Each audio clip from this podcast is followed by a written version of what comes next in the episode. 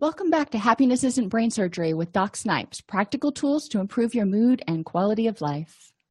We're continuing our discussion of dialectical behavior therapy skills and interpersonal effectiveness.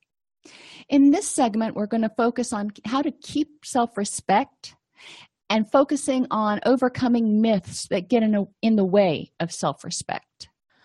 One of the things we need in order to be effective interpersonally is confidence in ourselves. We need to like ourselves before we can expect anybody else to like us.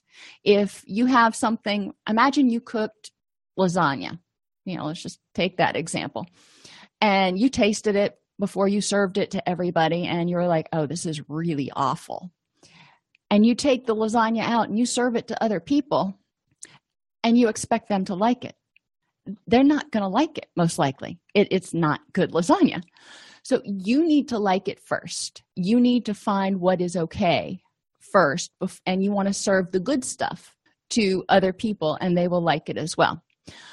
When you keep your self respect, you are focusing on all your strengths. You're not walking up to somebody going, Okay, let me tell you about all my weaknesses and all the ways that I could really potentially screw up and make this miserable relationship. No, you go up to somebody and you say, Let me tell you how awesome I am not necessarily in those words. But when you have self-respect you exude those sort of qualities and people sense that you are happy and loyal and whatever kind of characteristics you have. So for the first thing you want to look at in relationships whenever there are two people there are always compromises there are always discussions there are always decisions. Make sure that whatever you're doing is fair to yourself and the other person. That doesn't mean you both have to be perfectly thrilled with it, but if it's fair, think about going on a vacation. You may be getting ready to go on a family vacation, and your spouse wants to go to Hawaii, and you want to go on a cruise, and your kids want to go to Daytona Beach. Well, you know, everybody can't get their needs met. We can't just ship everybody off in different directions. So, what kind of compromise can we come to that's fair to everybody involved? You know, in that particular scenario, all of them involved sort of tropical climates, being around the ocean. So, coming to some sort of decision, maybe taking a cruise to Hawaii that leaves from Fort Lauderdale. Um, it's not exactly Daytona Beach, but you know, at least you're hitting most of what everybody wants. Try to be fair to yourself and the other person. Don't apologize for your feelings or opinions. Your feelings are your feelings. It's just a natural reaction. If you are happy, then great. If you are sad or scared or whatever other feeling that comes up, that is how you're feeling at this moment. You can choose to improve the next moment but don't apologize for having a genuine feeling. Going along with that, you don't want to invalidate the valid. So if you think something is wrong or you think something is perfectly right and other people disagree with you, well, that's okay. That's their opinion. It doesn't mean you have to invalidate yours and go, well, you're right, you know, whatever you say. Not necessarily. Make sure to own your opinions and to be comfortable in your own skin with your feelings and your opinions. Stick to your values. Once you start deviating from those values, whatever those top five values are that you identified in the first activity, you're going to start losing self respect. So, if one of your values is being a loyal, compassionate friend, and you start acting in ways that are not loyal and compassionate, then your self respect is probably going to start to go down because you're not acting in the way that you want to be seen by other people and you're not acting in the way that you want to see yourself. So stick to your values. And finally, be truthful. Don't lie, exaggerate, or make up excuses, but above all, be honest with yourself. What is it that you need right now? What is it that you want right now? How is it that you feel right now? Before you can be truthful with anybody else, you have to know how you feel and you have to know what you need and want. So be truthful. So let's sum it up. FAST stands for being fair to yourself. Don't apologize. A is for apologize. Um, S is for stick to your values, and T is for be, being truthful. If you can do those four things, you're going to feel a lot more empowered and better about yourself in relationships, and you're probably going to feel less resentment towards other people. Because a lot of times when we start acting against our values or minimizing or justifying not behaving in a way that's consistent with our values, we start to feel resentful towards those other people who we see as, quote, making us change the way we act or behave or think. So be truthful to yourself and stick to your values. So, what are some of these myths that get in the way of self respect? In the last segment, we talked about myths that get in the way of developing effective relationships with other people. What myths get in the way of self respect? Well, the first one is I shouldn't have to ask. You should know what I want and you should do it. Well, so how is that something that gets in the way of self respect? Well, think about it. If you just assume everybody can read your mind and they know what you want and they're going to do it, and then when they don't do it, how do you feel? You may feel rejected, you may feel hurt, you may feel disappointed. And they're probably sitting there going, What? What did I do? I, I didn't know. So you can't expect mind reading unless you're far different than I am and everybody else I know, you can't read minds either. So you have to kind of put yourself in if the tables were turned, how do you know what other people want and do it? A lot of times in relationships, unfortunately, we assume that what we want is what the other person wants. When my husband and I first got together, he's an introvert. He prefers very small crowds, very small group gatherings. I'm more of an extrovert. I like large group gatherings and parties and those sorts of things. So, whenever it would come around to his birthday or something like that, I would plan a party. And it just stressed him out to no end. And I didn't know that. And the same thing for me when it came around to my birthday or something we were celebrating, he would always plan going out to dinner, just the two of us. And I always felt let down because I was like, well, that's no, I wanted a party. It was my graduation. But unless I communicated that, how is he supposed to know? So I encourage you when you're interacting with other people to think about what is it that they want, not what is it that you would want. Because unfortunately, it, they can be two very, very different things. When you start expressing what you need, you will get your needs met more often when you get your needs met more often, you'll probably feel more respected from other people and you'll feel stronger because you were able to assert what you needed and get those needs met. How validating is that? Another myth I shouldn't have to negotiate or work at getting what I want. Well, it would be nice if everything just rained like manna from heaven, but it doesn't. I would ask you to think about when you get things that are just kind of dropped in your lap now, granted, we like them, don't get me wrong, but do you cherish them and do you have as much value with them or in them as you do for something that you work really hard for? If everything is just handed to you instead of having to work for it, how do you feel about yourself as a person? Do you feel like you are deserving? Do you feel like you are somebody who is, um, uh, what's the word I'm looking for? not enthusiastic, but who produces a lot of things? Um, or do you feel like somebody who just kind of sits around and sucks up whatever comes your way? So that may impact your self respect. Another myth is that other people should like, approve, and support, of, support me all the time. Now, this is one of those what we call um, irrational thoughts, if you want to go back to cognitive behavioral therapy. But sometimes people just aren't going to like you. And it may have, and it probably usually does have a lot more to do with their stuff than with you.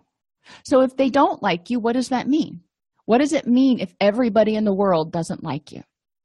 What does it mean if one particular person doesn't like you? And you might want to evaluate did you do something to offend them? Yada, yada, yada. But most of the time, you're going to go through that checklist and go, I, I don't know why they don't like me. And if that's the case, you need to consider the other possibilities. there are pe- probably people in your life that you've encountered that you may not have any really good tangible reason for why you don't like them. They just grind on your last nerve. Why? Does that have to do with them or may it have to do more with your stuff? So it's important to consider what it means if other people don't like you and why you need them to like you. Isn't it enough that you like yourself? And that there are other people who do like you. So why do you have to be liked by everybody? And it's a hard thing to get over um, especially if you're thin skinned you can get your feelings hurt really easily. And i'm not saying it's one of those things that you just wake up one morning and you don't care if people like you anymore. It's something you got to work at. But accepting the fact that there are people who like you and there are people who aren't going to like you and that's just the way the world works will reduce a lot of your anxiety in social interactions and help you respect yourself because you're not always going to be looking back and going well i wonder why that person doesn't like me. What's wrong with me? Nothing's wrong with you. Other people don't deserve to be treated well if they aren't nice to me. Well wouldn't we all like to think this? And i think we probably all think it sometimes. If somebody is really nasty to you the tendency may be to be nasty back however i would ask you to consider if you've ever been really nasty to somebody and did you deserve for them to react nasty back to you most likely whatever is causing that unpleasant behavior in them is motivated by a really dark place they are in their mind. So, in my mind, I would rather have compassion for them and sort of suffocate them with kindness, if you will, because they're not expecting that. They're expecting you to either go away or to respond in kind. So, what we deserve, you've got to figure out what battles are worth fighting when somebody is unpleasant to you is it worth going out of your way to be unpleasant back another myth is i must have what i want when i want it oh my gosh doesn't this sound like a three-year-old? Mommy i want it and i want it now. Unfortunately some of us many of us feel that way sometimes. You see a brand new car come out or you see if you're a shoe person you know the next season's shoes come out. Whatever it is you want it. And if you feel like you are less of a person when you don't have everything you want the minute you want it then that's going to get away in the way of your self-respect. When you have something that you want and you can't get it right away i would ask you to consider working on your reaction to that. Instead of getting angry and poochy and just irritable what can you do in order to resolve that feeling? Because dwelling in anger and resentment about not being able to have everything you want immediately doesn't do anything to help you meet your ultimate goals of being happy another myth revenge feels so good that it's worth the negative consequences. Maybe maybe not. What is the benefit of revenge? And you know i can list a few. However is this using your energy to get you closer to your goals? Is getting revenge on someone or something helping you get closer to your goals or does it just make you feel better in the short term? Does it use a lot of energy to do something that doesn't help you get closer to your goals. Revenge is actually a way that you give another person your control and your energy. You say here you can have my power because i am so fixated on you right now. I can't do anything else. So you're kind of controlling me like a little marionette. Do you want to do that? Do you want to give somebody back that kind of power? And finally i would ask you know if the tables were turned and somebody got angry at you and took revenge on you how would you feel about it? Getting what i want is more important than how to get it. The end always justifies the means. Again this is one that is really easy to think right away but i don't feel good about myself if i get something that i want but it hurts somebody else in the process which is why this is one of those things that gets in the way of self-respect. On one hand you may feel good that you got something you wanted but on the other hand you're going to feel bad that you stepped on people in the process. Another thing you want to consider when doing this is the difference between a want and a need. Sometimes you need to do things in order to get a need met. And there's an old um, question philo- philosophical question that uh, uh, would be proposed in a lot of psychology classes and it was called the hans dilemma now hans is an older man and he doesn't have much money and his wife is very ill. She's terminally ill. But there's a medicine that will cure her. Now hans can't afford the medicine. So if she doesn't have it she dies. But if he steals it she will live. So does he break the law and steal the medicine or does he abide by the law and let his wife die? So sometimes there are some ethical questions you've got to answer. Going back to clarity of your wants your relationships and your self-respect. What resolution would make you most in alignment with getting your needs and wants met keeping your relationships and maintaining your self-respect how do you feel about yourself if you get something by cutting corners or cheating or doing something you really don't want to do? If somebody says i will pay you a $100000 a year to do something and you really like that paycheck you're, you're thinking that's six figures. I'm liking that. But what they're asking you to do goes against your values. Would you take the job and how would it impact your self-respect if you did take the job? Would the money compensate for doing something that goes directly against your values? Ultimately there are a lot of things that can get in the way of being effective in our relationships with other people. So there's a brief checklist. Do i have the knowledge and skills that i need to make this happen? Do i know what i want?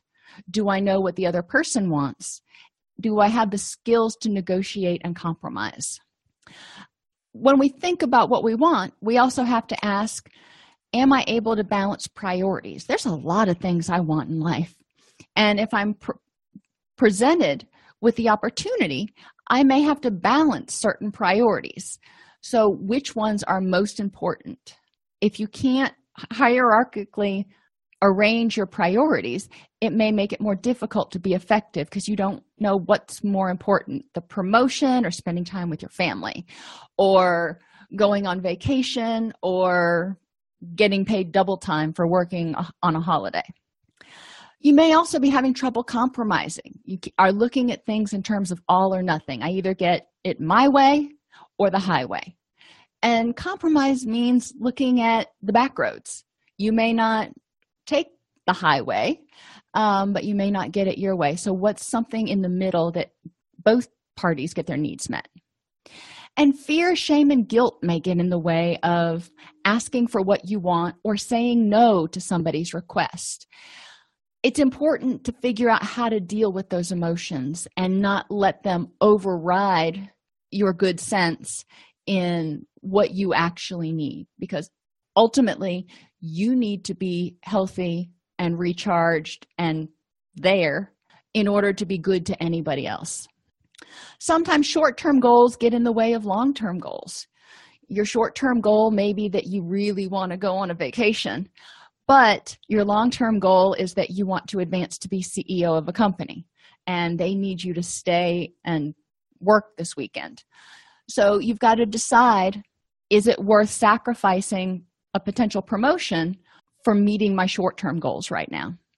Another thing that gets in the way is the emotional mind. If you start getting too upset or too angry or too scared about something your ability to look at the logical reasoning and figure out the best answer may be impaired.